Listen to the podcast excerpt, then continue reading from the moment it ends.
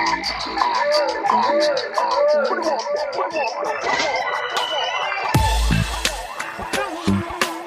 welkom bij Dipsaus, het programma voor en door vrouwen van kleur en iedereen die geïnteresseerd is in een ander geluid. En dit is alweer aflevering 52 en we hebben een hele speciale uitzending. Het is, uh, nou, het is dinsdag, het is vandaag 30 juni. Uh, deze speciale uitzending is opgenomen vanuit Philipsburg, Sint Maarten, ja, ja, vanuit Amsterdam en vanuit New York City. Mijn naam is Anushin Zume en ik ben heel erg blij dat we de kans krijgen om eindelijk dit hele belangrijke onderwerp te bespreken. En wel met een ontzettende bijzondere gast over de schandalige manier waarop de Nederlandse regering met de eilanden in de Nederlandse Antillen omgaat. En helemaal nu tijdens de coronacrisis. En mijn naam is Ibisha Rauw en uh, even een huishoudelijke mededeling. Vergeet je niet te abonneren via dipsaus.org. Daar zie je de relevante links naar iTunes, Spotify, Stitcher en Overcast.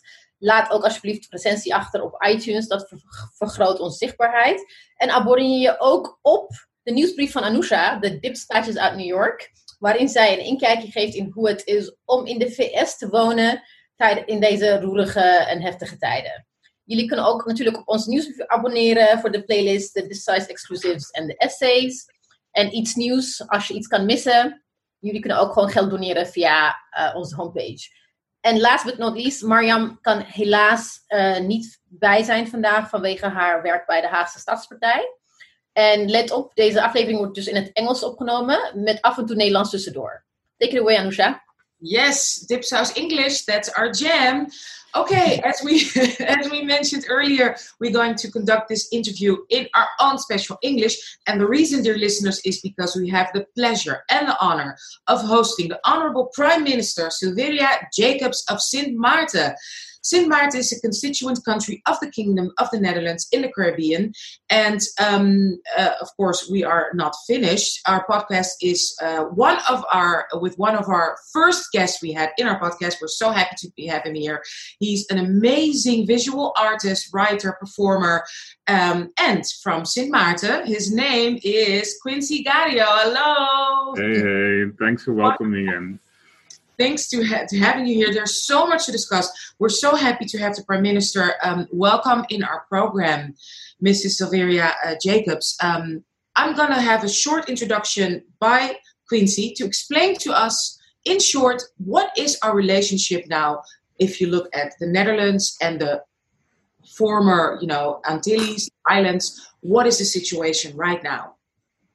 Well, I mean, um, it started, you could say, in 1954 when we got the Kingdom Statute, and officially um, the islands, so Curacao, St. Martin, Aruba, St. Eustatius, Saba, and Bonaire, together with Suriname and the um, and West Papua, were part of the transition from the colonial period to decolonization because the UN forced the Netherlands to let go of its colonies.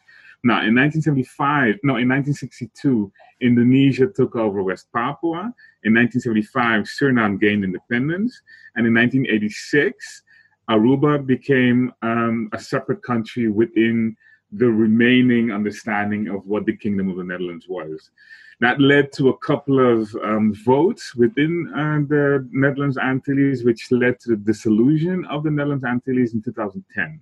So for the last 10 years, we now have a situation where the Kingdom of the Netherlands consists of the islands, St. Martin, Aruba, and Curacao, the, um, and the Netherlands. And then um, Bonaire, St. Eustatius, and Saba are what they call openbare lichamen, um, which is a term which I find kind of it's it's it's sexist language. It's presenting a, territory as as body. So something's going on there in the language in and of itself. But those are special municipalities of the netherlands so they're not even provinces they don't even have representation in the senate they are places where people can get votes so that they can get into the into the second chamber into the parliament but not into the first chamber which is interesting when you think about it um, and now what's happening is that in 2010, the Netherlands also forced upon the islands a committee for financial oversight, something which already existed also for Aruba.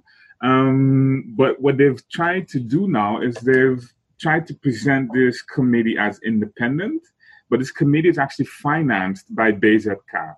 So all of the recommendations that come from this committee actually, you can say, come from the Ministry of BZK. And with that, then also comes this idea that the notion of internal autonomy, which was promised and which was actually guaranteed because of the Kingdom Statute, is now in danger. So we are actually going back to a situation where this cabinet is forcing the islands back into a explicitly colonial relationship. And I think there's also something else coming up, and um, maybe maybe Prime Minister Jacobs can can tell us about it because they've been talking about another entity that they want to implement. Minister Jacobs. Yes. Good morning. Good afternoon. Good day all over the world. Um, it is, first of all, my pleasure to be with you, young people, in this forum uh, to be able to spread the word of what St. Martin is currently facing. In fact, what we in the islands have been facing for quite some time.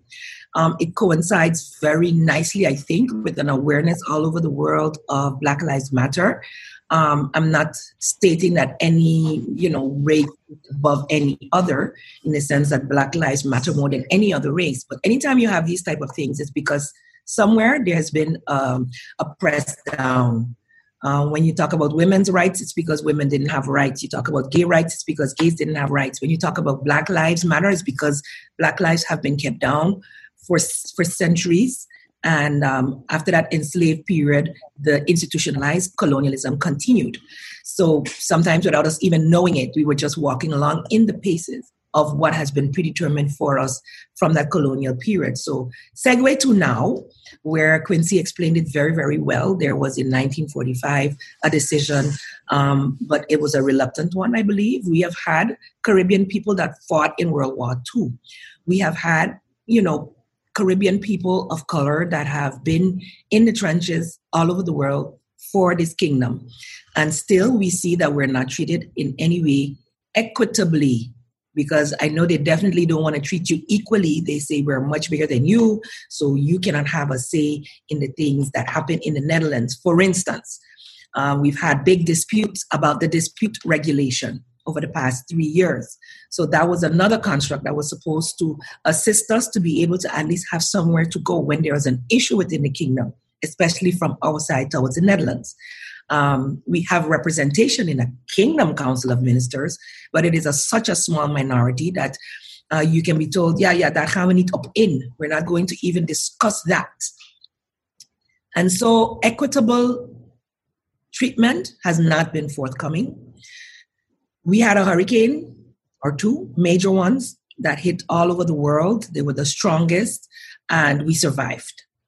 We were promised assistance as a grant. It turned out it's a loan. Fine. A loan means you have to pay back some money. Not that you are being told, besides paying back the money, you must do this, this, this, this, this. So getting into your operational organization. Um, because we don't have another choice, we cannot go outside of the Netherlands for funds without the Netherlands giving the say so and the go ahead, we are forced to accept then these conditions. That was in 2017. It caused a fall in government. Um, and though they use the fall of government as one of the reasons why we don't progress, they also do certain things that ensure that this happens as far as we're concerned. And so here we are again, uh, two government changes later. um, and this new group of young and dynamic people. I have um, five of the seven are below 40 ministers Minister of TEATT, Minister of Finance, Minister of VROMI, Minister of Justice is barely 40. And I think only myself and the Minister of VSA close to, I'm just a little over 50, and he is around my age. But all of the others, and the, the governor was like, wow, this is seriously the youngest government. So the change that we talked about, we are now seeing also mm. in the parliament. I have three of the four that are women in government, and we have five of the 15 that are women in parliament. So this is the first time we've had such a large representation. I'm super proud of these group of people. And we can hear the state secretary say, because that's our partner, by the way. I'm a prime minister. Prime Minister Wever Croes is a prime minister. Prime Minister Rhuggenaath is a prime minister. But we don't get to speak to Prime Minister Rutte we have to speak to BZK. We have to speak to the gesprekspartner, State Secretary Raymond Knops. And um, despite how he may behave, dan moet je gewoon terug bij de duivel te biecht. Um, back to the same person you have the problem with, because that's your gesprekspartner. And I got that in writing from Prime Minister Rutte just recently. So here we are. We are in need of funds. Coronavirus has hit everyone. We were barely recovering, but recovering and recovering much better than expected after 2017's hurricanes. Our economy did not have the grand deficits that it had had or expected to have had. Tourists were coming back despite some of the disrepair in some of our hotels. Everything was full up until COVID 19. We were projected to have a good year and probably need minimal financial assistance. And we haven't even had that discussion as to what would have been our financial assistance pre COVID for 2020. Because guess what? The 2019 promised funds only came in April after COVID. Because, okay, even though the RMR decided, yes, we must have the two months reserve and the Netherlands must subscribe to that and give what is promised for 2019, we did not receive it under the condition that we cut salaries and pass our pension. And why, if I may ask, uh, uh, Minister, why is that such an important thing to the Netherlands that salaries are cut and that pensions are minimized? Why? What is the reasoning behind that? Because they keep telling us, you know, the islands have to get their, you know, their books in order. What What yes. is behind that mechanism? Quinsy mentioned the, the CFT of the RFT, the Rijks uh, Financiële Toezichtwet. It's a consensus wet which Curacao, St. Martin, and Holland, um, Curacao, Aruba, no, sorry, Curacao, St. Martin, and Holland signed on to. So in our moving away from this um, Netherlands Antilles structure, financially, the governments at the time did not have their things in order, so they agreed to that under the conditions that you get through three years of good financial management, it will be lifted.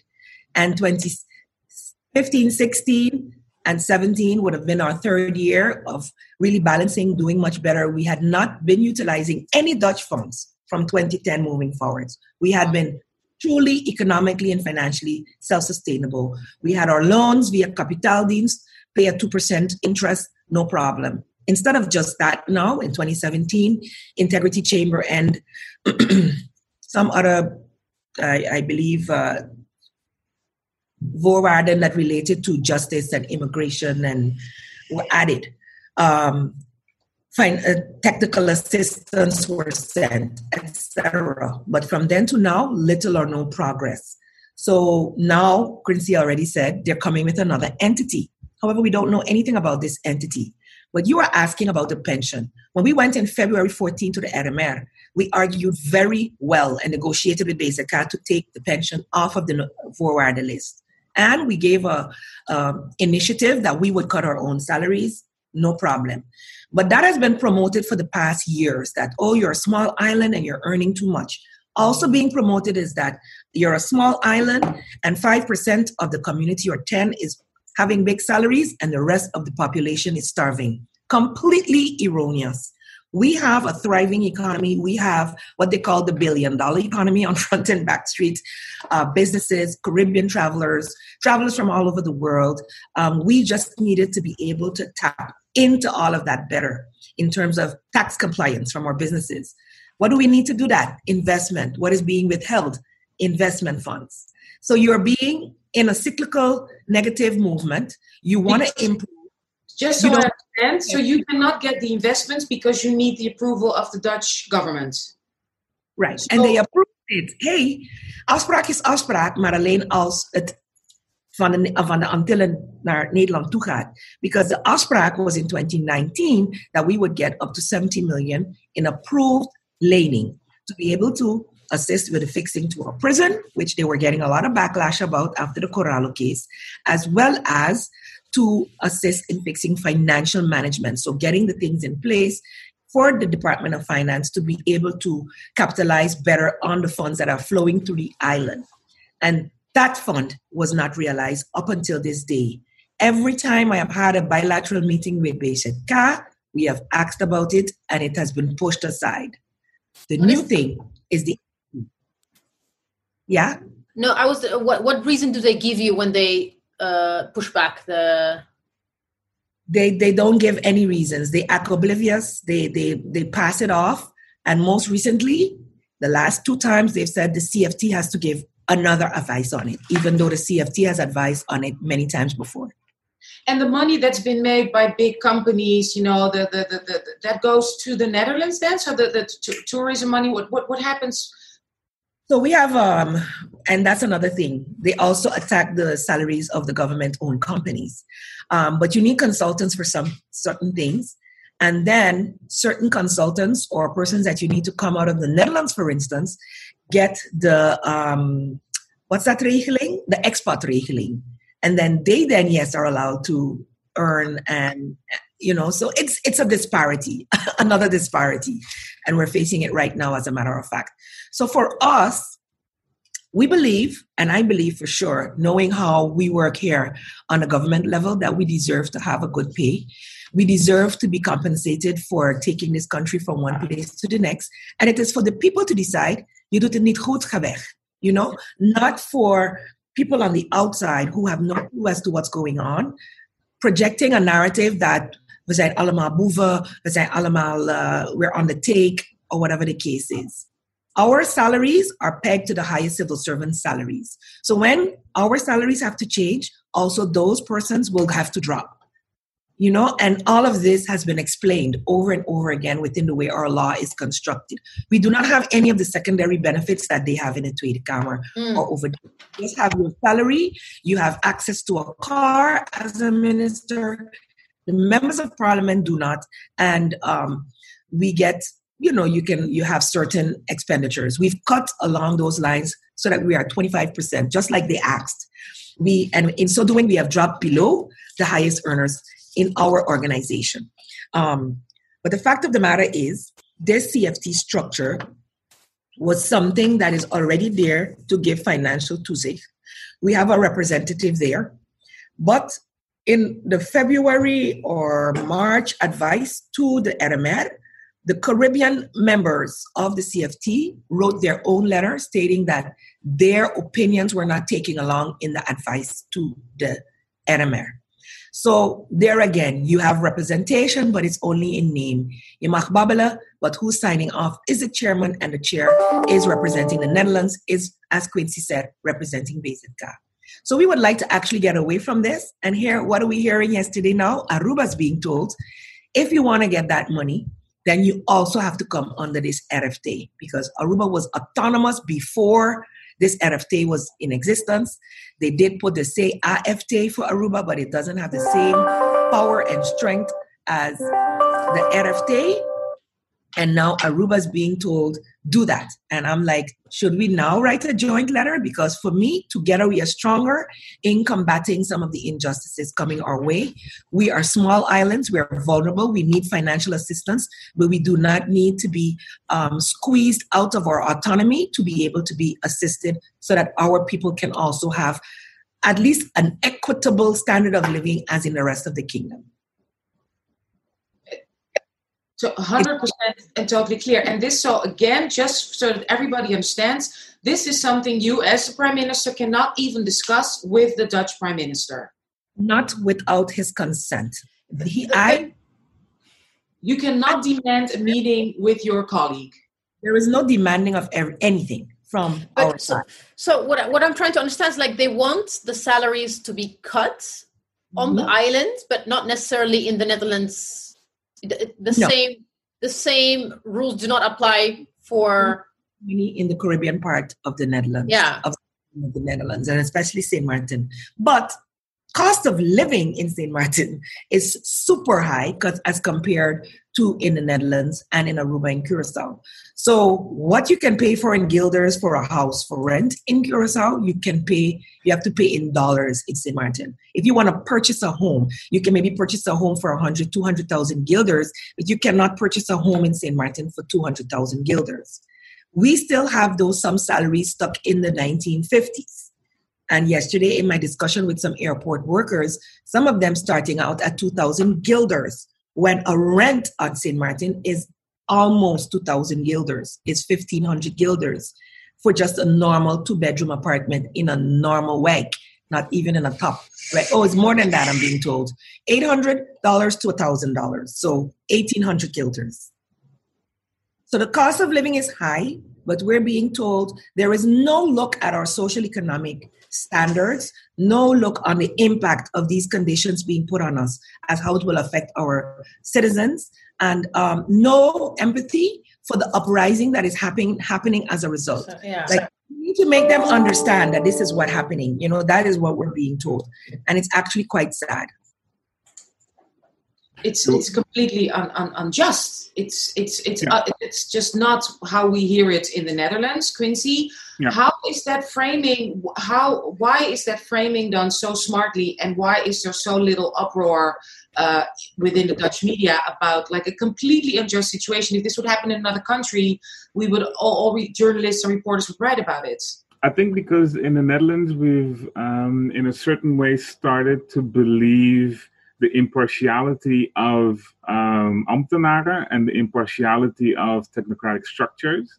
So we've been um, led to believe that none of this is ideologically driven and this is the only way out. There was a, a recent interview with um, the ex director of the Centrale Bank of Curacao, Emsley Tromp, and he pretty much laid out that since 2010, so since 10 10 10, the policy framework of the of the islands has resulted in economic stagnation. So with that, and with all the decisions made and pushed down the throats of the of the islands, it has made it structurally impossible to balance the budgets.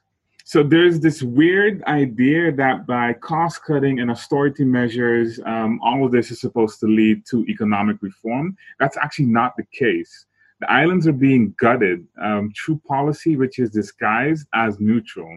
And they're doing that also to result in a certain type of brain drain, which then makes it more possible for consultants to come in and make use of that expat regeling.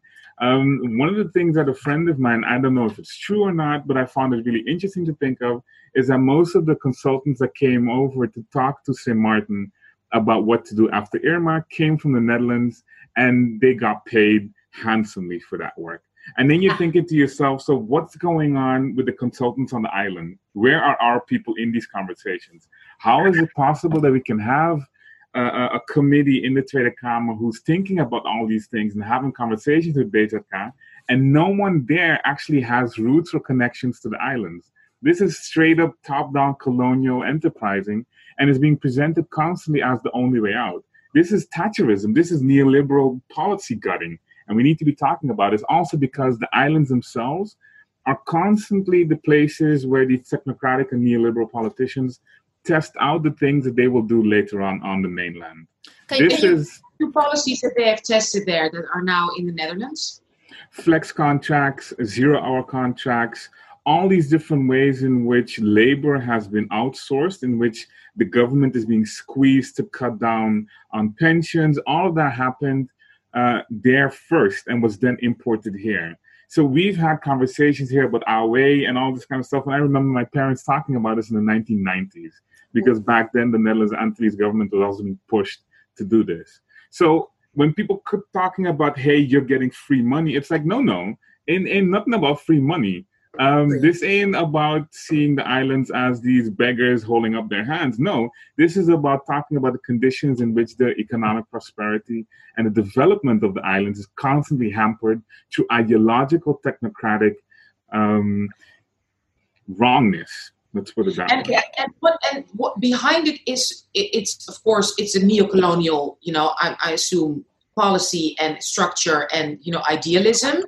But does is it does it also mean that money is being seeped out of the country because of the consultants and everything? But what about the businesses? Don't the businesses that aren't in Maarten have any say about how the island is being treated or is that also being subverted through policies or through the thing is over the years and not now 40 50 years ago um, when st martin boomed we boomed in such a manner that it was we're a hub country. I don't think many people foresaw it, and that's why even though they have said in the past they will sell us for a guilder, that has not happened because they see the added value of having that hub country within their kingdom. Um, we have served them very well in the kingdom, in the in UN councils when it comes to Caribbean discussions when they want to get a foot in. Then they know how to use the colors of our skins. Um, and I don't say these things lightly because uh, when I was a member of parliament, I talked about this back in uh, 2018. We had 2019, January, we had IPKO here. And, you know, we were being getting that same rhetoric from the same two members of the second chamber.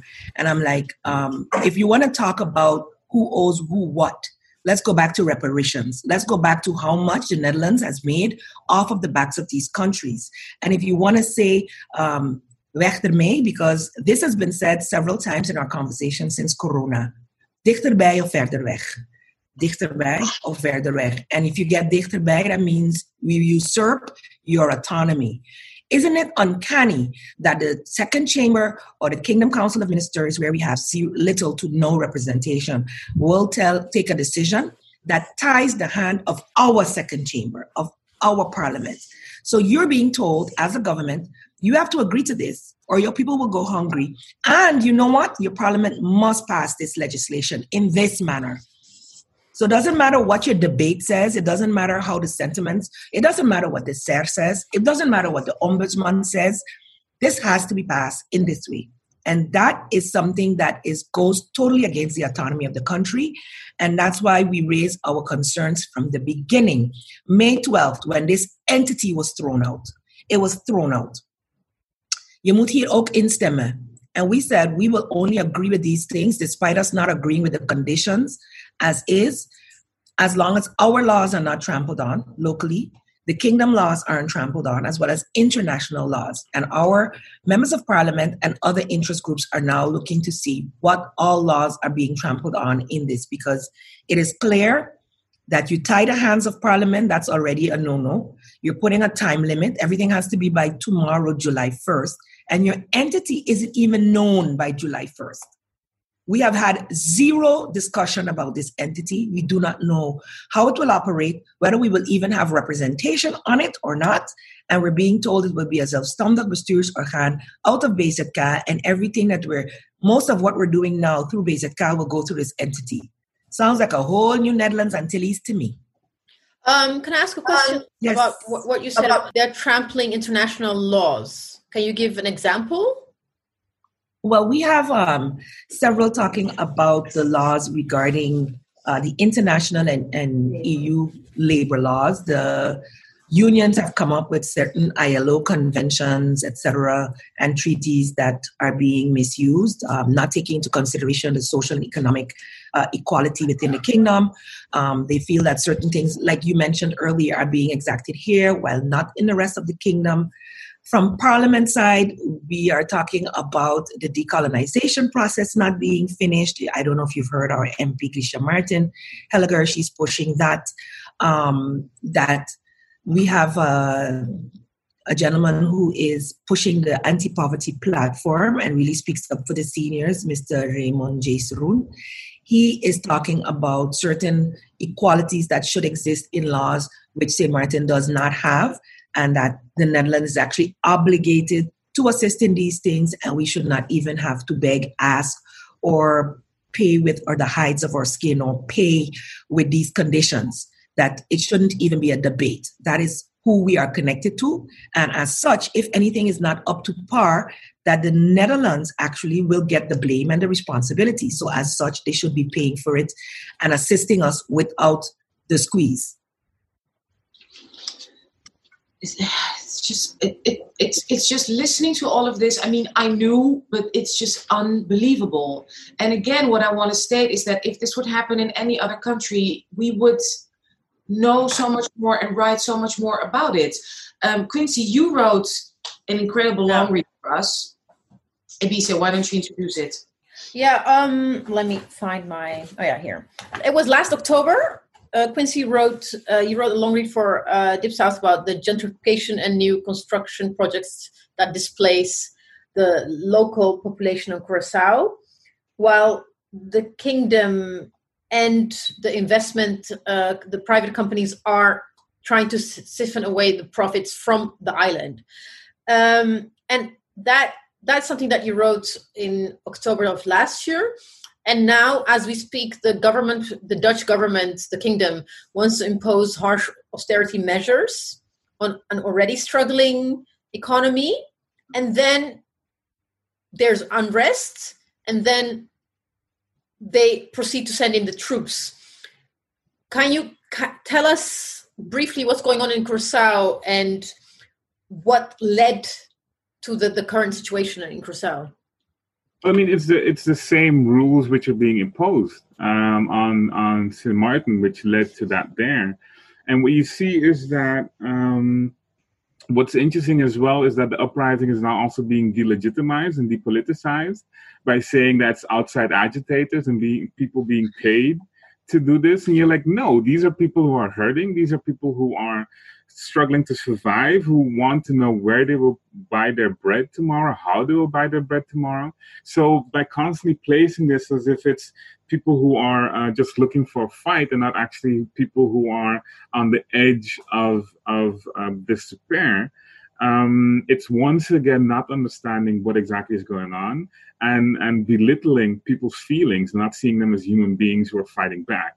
And I think that's the issue what we need to understand as well, because I saw an open letter which was also sent um, talking yeah. about what was needed to be done and saying like, yeah, sometimes you need to have voorwaarden and but let's not do it this inhumanely and stuff. And I'm like, no, there should be no voorwaarden for help.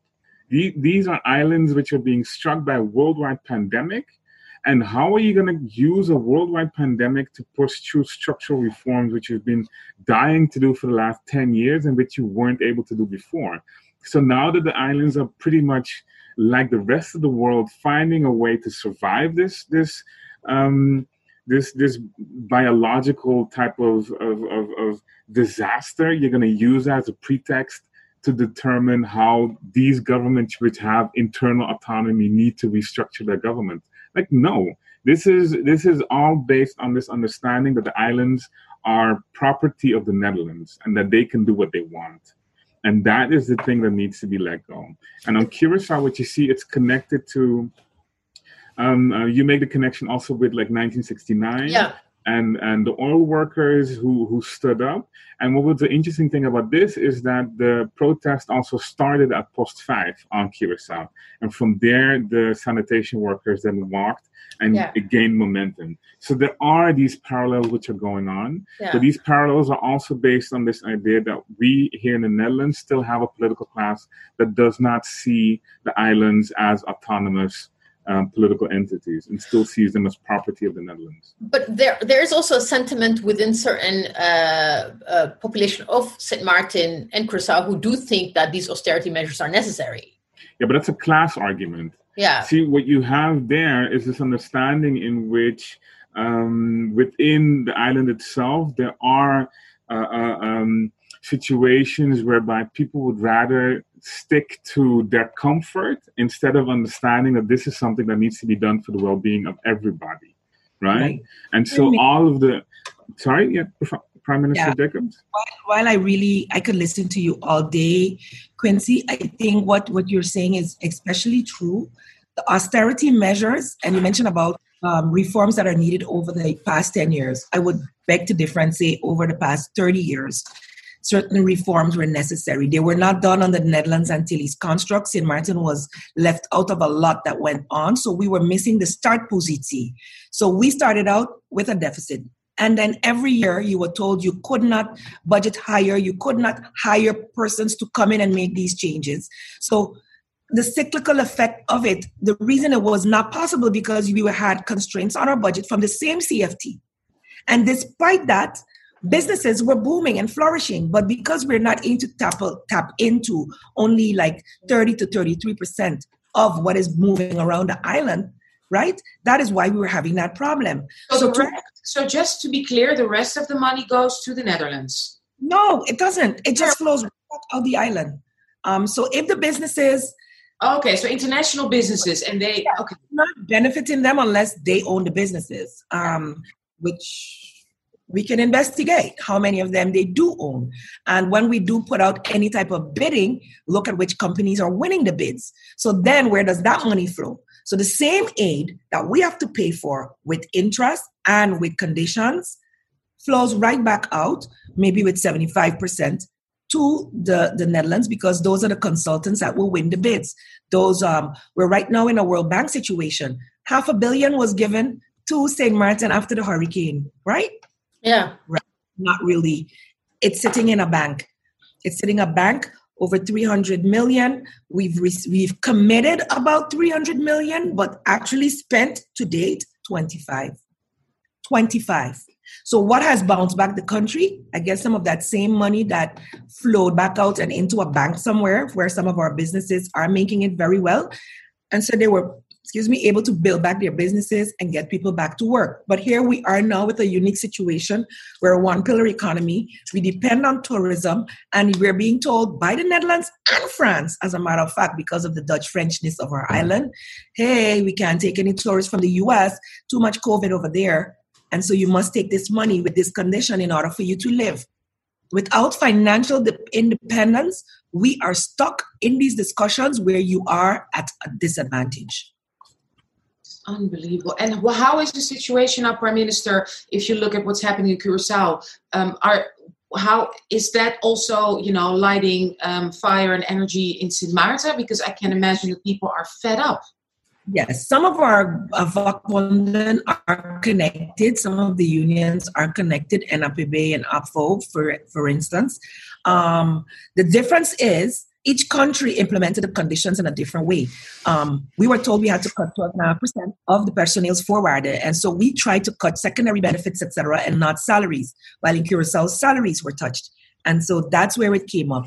On top of that, if we had to look at the start position right now, our start position was not as bad as Curaçao's and Aruba's because of their other economic situations. Um, we have a much more buoyant economy than they do. So after the bad hurricanes, we were able to bounce back, as I mentioned.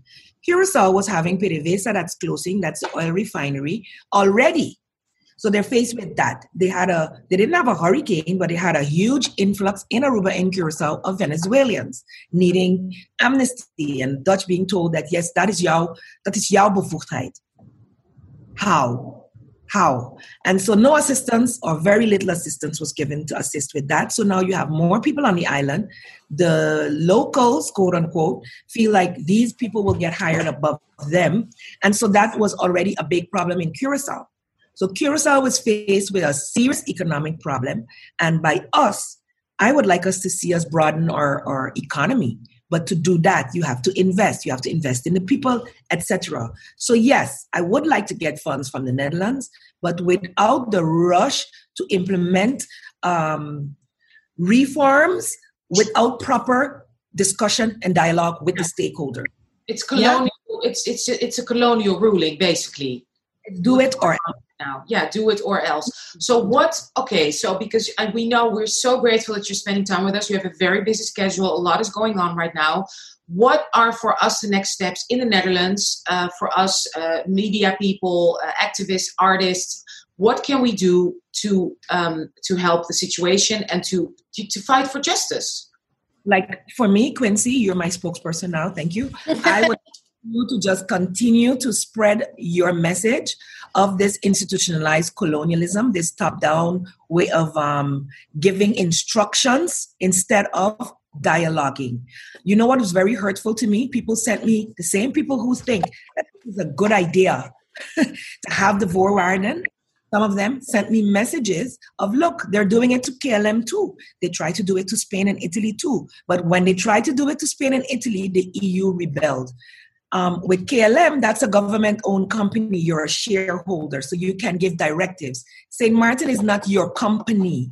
You do not own St. Martin. We have a government that is duly elected and a parliament, a parliament that is duly elected and a government that is appointed to execute for the people. Mr. Knops said it in the second chamber. Give this government a chance. Now I'm going to ask Mr. Knops, give this government a chance to come out and give us the four years to be able to take reforms. You cannot make reforms in six months. You must have dialogue with all stakeholders. So I have a vision that uh, we are going to be that multi pillar uh, economy, that our people will come out of this stronger than before because we are just resilient by nature. Um, people made fun of the uh, crackers and sardines um, statements I made during lockdown, but it was basically de riemen die. Yeah. Eat what you have, grow what you need, and guess what? As a result, everybody on St. Martin is now growing something in their backyard. So we there is no potting soil and no you know pots to finance St. Martin anymore. So the mindset of people are beginning to change. I want to continue to inspire my people to start pulling up themselves, taking the time to study, finding their dream, and becoming an entrepreneur that will export St. Martin, made in St. Martin products, etc. And we need to work with our Caribbean region partners to do that. But you in the Netherlands, in Europe, in America, talk about this because what I am missing is our story being told. I did an interview with RTN. I didn't see it anywhere in the media and the news. Um, I'm going to see where this one ends up because I'm not getting the impression that they want the truth to be told. They continue to run with their narrative. They've been running with the narrative since March. So kunnen hun autonomie niet aan so that they can just justify why they would put an entity in place. And I say no. And I say absolutely not. Talk to me like the adults we are. Let us figure out what financial injections are needed.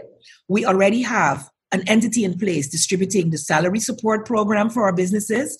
We already have um, the SMDF, St. Martin Development Fund, which has a relationship with BZK, which has executed projects for BZK and reported properly that are executing the unemployment program and any funds that we need in government to carry our social partners to carry the, the, the, subsidies to pay our civil servants and carry out reforms should come to the government of St. Martin, not some entity that will be, um, how you say, tasked with sturen naar het resultaat en uh, toezicht op de financiën en de afspraken. That's all we're hearing about the entity. Maar hoe dan?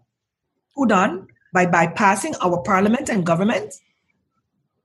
No way. What, yeah, what's also interesting is that we just heard through the grapevine, which we cannot confirm, nor deny that uh, the, the, our Prime Minister Rutte is sitting down with people in the Netherlands to discuss the situation on the islands instead of actually sitting down with the prime ministers of the islands. I mean, that's the situation where we find ourselves in. Uh, Quinsy, you have you might have a little bit more information than we do, but how is it possible that the prime minister is using this momentum, this Black Lives Matter momentum, to how do you say to kind of like turn the narrative in such a way to influence the narrative in such a way that uh, dat de eilanden eigenlijk weer gewoon buitenspel gezet worden door onze eigen mensen.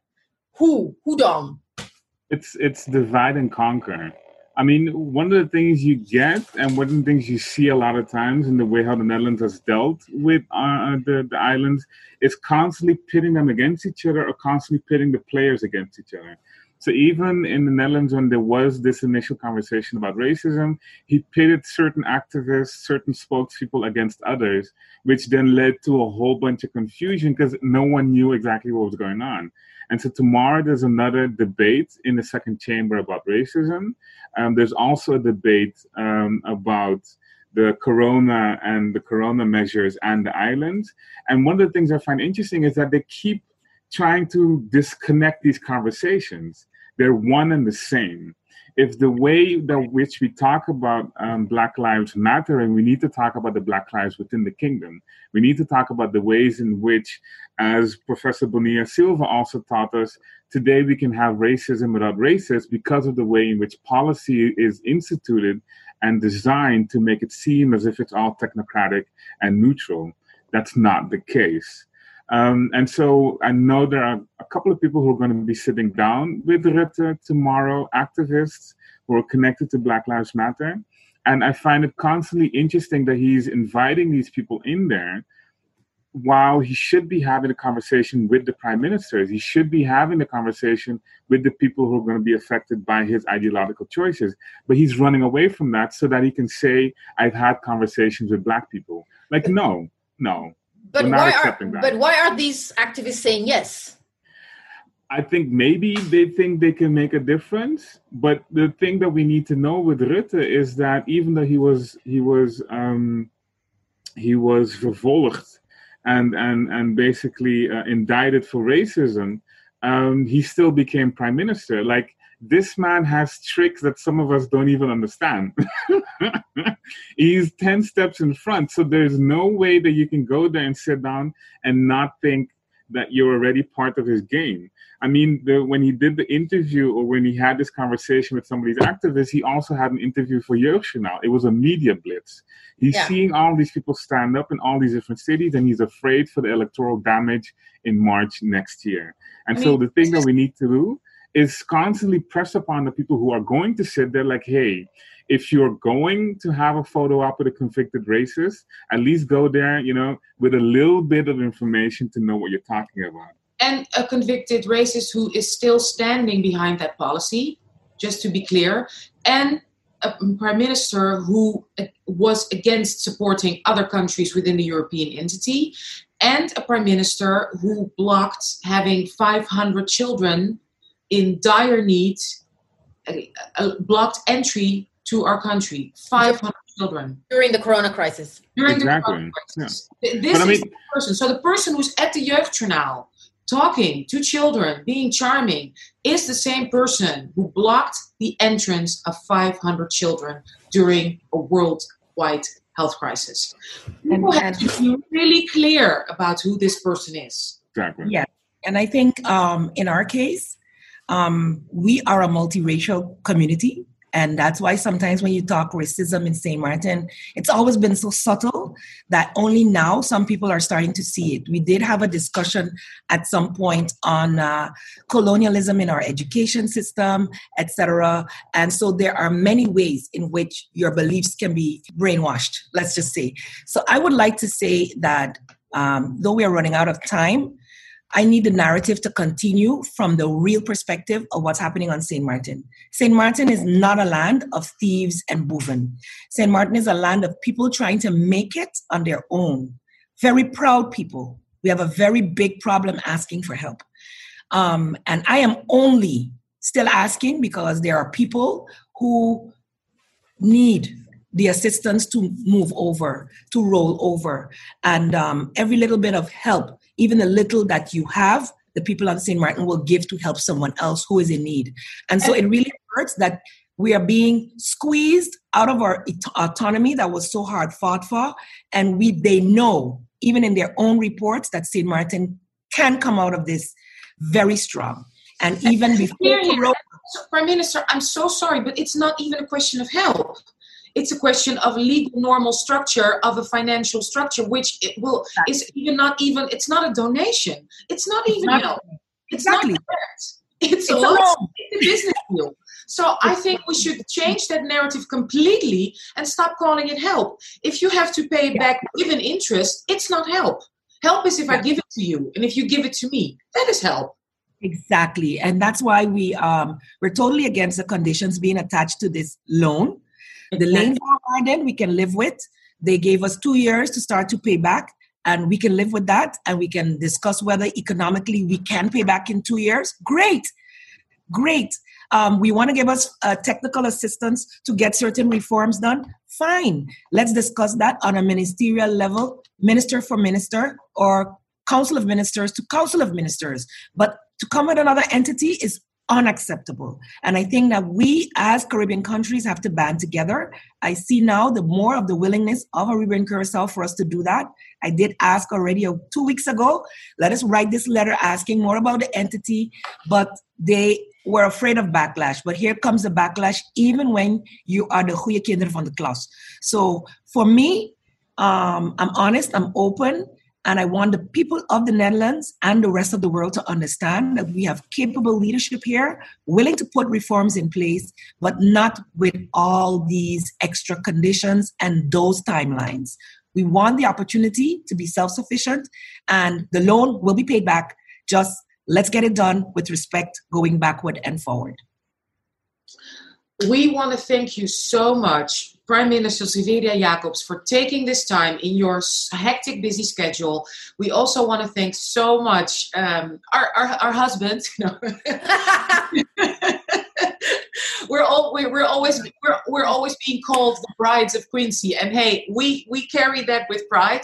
We want to thank uh, visual artist, activist, uh, writer, uh, performer Quinsy Gario. Thank you so much for being with us. This is such an important conversation. You are our hero Prime Minister, you're like a power woman. We're going to do everything we can to get this out into the media. We are not giving up. Black Lives Matter. So this is part of Black Lives Matter. Um, Ebissé, why don't you uh, why don't you take it away? And uh, yeah, um, yeah, I, I didn't I, don't, I didn't even have like a proper send off, but it was really a pleasure to have you here, and I hope that one day we can all see each other on the island. That would be like yes. in an ideal situation, yes. we can all celebrate together. Yes, definitely. We pay back the damn loan. Yes. Small, small, islands matter. Small islands definitely. Small islands matter. Gorgeous island. Thank you so much thank for your you. time. Thank you, Prime Minister Silveria Jacobs. It was an honor and pleasure. Well, thank you so much.